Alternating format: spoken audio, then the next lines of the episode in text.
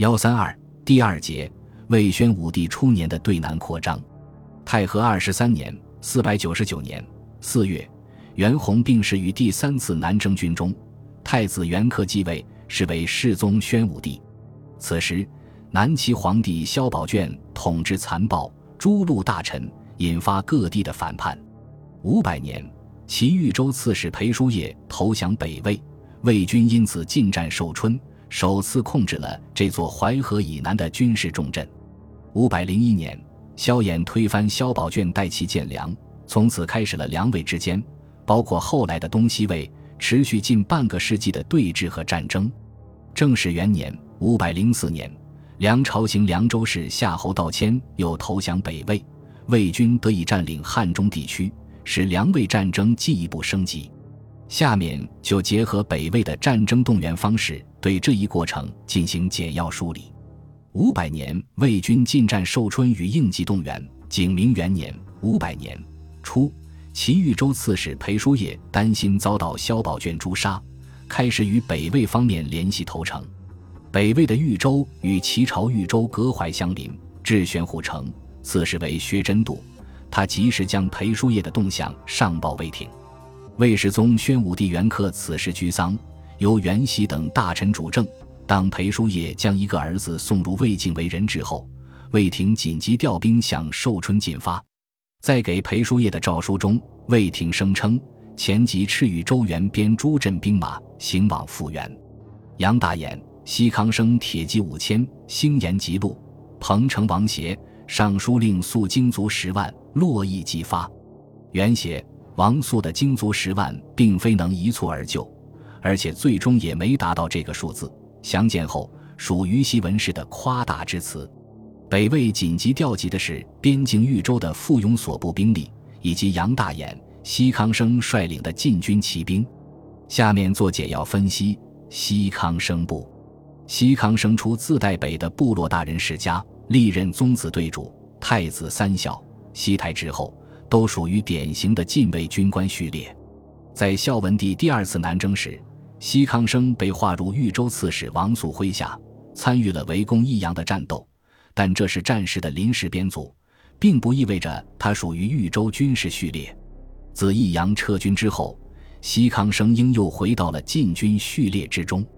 当魏廷决定进占寿春之时，遣康生领羽林一千人，给龙厩马两匹。持赴寿春，所部是羽林，赐给的马也来自御用马厩，说明西康生进军是从洛阳出发，驰向寿春。杨大眼出身武都低人，孝文帝发起南征时才获得军职，之后在孝文帝的主力军中参加过南阳和淮南地区的战事，靠战功逐渐获得提升。在出兵寿春之前，他的职务不详，但既然与西康生同行。肯定也是从洛阳出发，属于禁军骑兵序列。傅勇所部，在孝文帝第二次南征时，傅勇担任豫州刺史王肃的军府、平南府长史之职，属于豫州本地军事序列。在第二次南征之战中，傅勇参与救援郭阳，兵败后被免除官爵，但不久又被孝文帝启用，任汝阴镇将，代汝阴太守。汝阴属于豫州。所以仍是豫州军事序列。到裴叔业归降时，傅勇也受命入驻寿春，属于诏书所谓豫州原边诸镇兵马之列。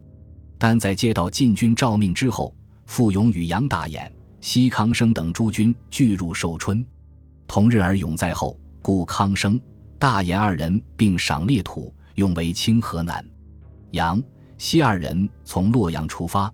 却比驻防边境的傅勇先入寿春，似乎颇为怪异。但这不难理解，进占寿春的诏书是从洛阳发出，随阳西军队一起赶到豫州，傅勇等还要集结，稍作准备方能成行，所以落在了阳西所部之后。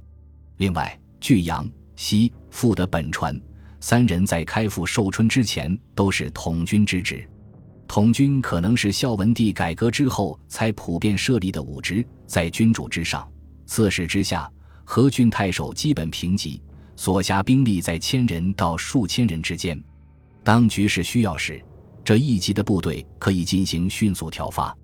杨大眼、西康生、傅勇等进入寿春之后，王素和袁协的部队并未及时赶到，因为大部队的集结和调动耗时更长。南齐方面获悉裴叔业叛将之后，曾试图集结重兵夺回寿春，但由于内部动乱未成。北魏进入豫州的先头部队仅有数千人，裴叔业旧部也多有不愿入魏者，所以西康生等在寿春防御内外音信不通。故城一月，援军乃至。之后，袁协被任命为扬州刺史，之所即在寿春。到十月，魏廷赵寿春治兵四万人，这个数字与年初诏书宣称的精卒十万有较大差距。且从此时的形势看，四万的数量也不可能达到，因为齐军陈伯之部水军沿淮河而上，试图切断寿春与北岸的联系。此时傅勇所部已经回到汝阴郡，他再次受命增援寿春，率三千士兵乘船沿汝水而下，但齐军已经封锁汝水入淮河口，傅勇等在水口上游二十里，牵船上汝南岸，以水牛挽之。直南驱淮，下船便渡。是上南岸，贼军一急，终于连夜赶到寿春城。袁协对傅永来原身为感激，北望已久，恐洛阳难复可见，不义卿能治也。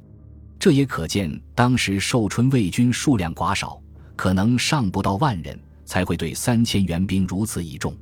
次年，景明二年（五百零一年），袁协被征入朝。王素继任扬州刺史，但此年七月，王素即病逝于寿春，任成王元成继任扬州刺史。为了巩固淮南，元成实行了一些鼓励军心的政策。九月，魏廷宣布免寿春营户为扬州民，可见寿春驻防军中多有贱民性质的营户。这也是因为一年期番兵不易临时征发，营户的征集调动则比较便捷。从元协、王肃到元成驻防寿春的短短两三年间，北魏挫败了齐、梁军队的反攻。五百零一年正是齐、梁一代之际，并逐渐向周边地区扩张。